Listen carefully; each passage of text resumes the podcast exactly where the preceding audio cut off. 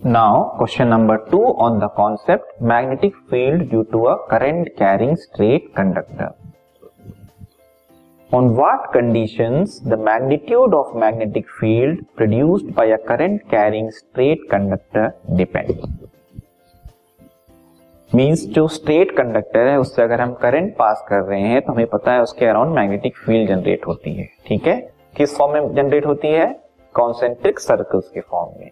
तो वो जो मैग्नेटिक फ़ील्ड कॉन्सेंट्रिक सर्कल्स के फॉर्म में जनरेट हो रही है, उसकी जो मैग्नीट्यूड है या वैल्यू या स्ट्रेंथ है, वो किन फैक्टर्स पे डिपेंड करती है? ये हमें फाइंड करना है, ठीक है? तो the answer is the magnitude of magnetic field produced by a current carrying straight conductor is directly proportional to the current passing through the straight conductor किस पे डिपेंड करेगी? करंट पे.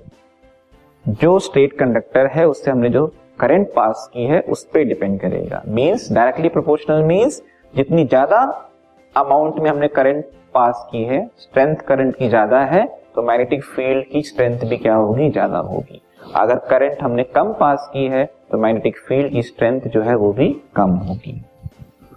Second factor is inversely proportional to the distance from the straight conductor means अगर ये conductor है और हम इस पॉइंट पे देखने की कोशिश कर रहे हैं कि मैग्नेटिक फ़ील्ड की स्ट्रेंथ क्या है।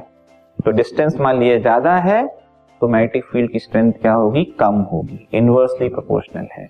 मतलब स्ट्रेट कंडक्टर के पास जो पॉइंट्स होंगे, वहाँ मैग्नेटिक फ़ील्ड जो जनरेट हो रही है, उनकी स्ट्रेंथ क्या होगी? ज़्यादा होगी।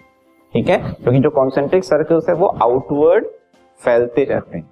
मतलब जितना हम दूर जाएँगे स्ट्रेट कंडक्टर से उतनी मैग्नेटिक फ़ील्ड की स्ट्रेंथ कम होगी। जितना पास होंगे मैग्नेटिक फ़ील्ड की स्ट्रेंथ ज़्यादा होगी। तो inversely proportional to the distance from the straight conductor इस पे डिपेंड करें